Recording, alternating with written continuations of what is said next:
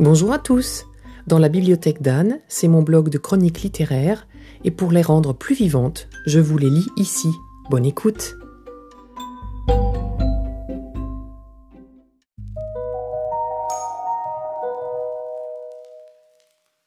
Heureux sont les gens qui n'ont pas encore lu la saga suédoise de Millennium. Ils ont la chance d'avoir encore à découvrir les trois premiers volumes de cette incroyable saga, écrits par le créateur Stig Larsson, puis les trois suivants que j'ai également vraiment appréciés par David Lagerkrantz. Stig Larsson étant décédé en 2004, il fallait quelqu'un pour continuer la saga des personnages de Lisbeth Salander et Michael Blomqvist, d'où le second écrivain. J'ai trouvé que ce dernier s'en était bien tiré et j'ai eu grand plaisir à écouter les romans. Je vous ai parlé récemment ici de mon amour pour les livres audio, j'écoute tout le temps les milléniums de cette façon. Merci à l'application Prose pour ce cadeau et au comédien Bernard Gabet pour sa voix chaude. Cette fois-ci, pour Millennium 7, la fille dans les serres de l'aigle, il s'agit de Karine Smirnov qui tente de suivre la série, et je dois dire tout de suite que même si j'ai passé un très bon moment d'écoute, je suis moins rentrée dans ce Millennium-là. Je pense qu'il y aura probablement un huitième tome, et comme je suis faible, je l'achèterai, car je suis quand même très attachée au personnage et à la Suède, mais je n'ai pas retrouvé la magie de Millennium. L'histoire. Lisbeth, cause de génie légèrement décalé et associable, se découvre une nièce en la jeune fille, génie elle aussi, de Svala, 13 ans. En effet, Martha, sa maman, a disparu, il va s'agir bien entendu de la retrouver et de comprendre de quels enjeux elle est le centre.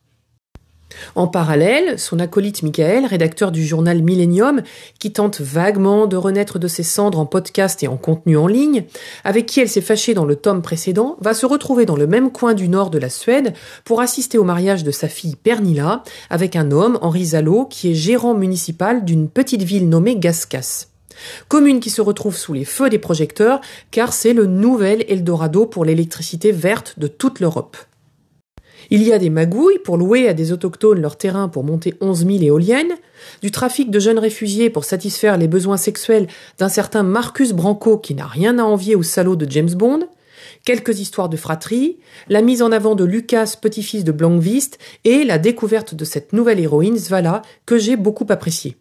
Si la série n'était pas si violente, adolescente, je me serais bien identifiée à elle si j'avais lu Millennium, façon fantomette.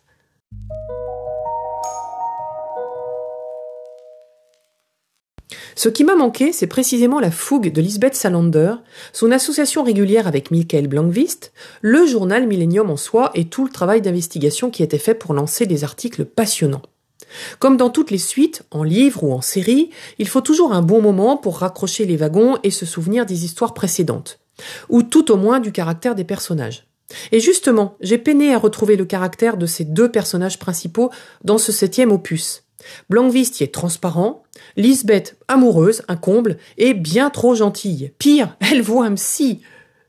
Il y a quelques incohérences ou quelques pistes qui, à mon avis, n'ont pas été assez creusées, ou alors c'est moi qui ai décroché par moments. Je dirais que ce Millennium est un bon roman, mais pas vraiment une suite de l'histoire, même si l'autrice a fait apparaître de vrais méchants et une histoire politico-industrielle contemporaine. Voilà, le livre a été offert par l'application Prose pour tout abonnement nouveau. Le premier volume est gratuit, profitez-en. Je vous dis à très bientôt pour un prochain épisode.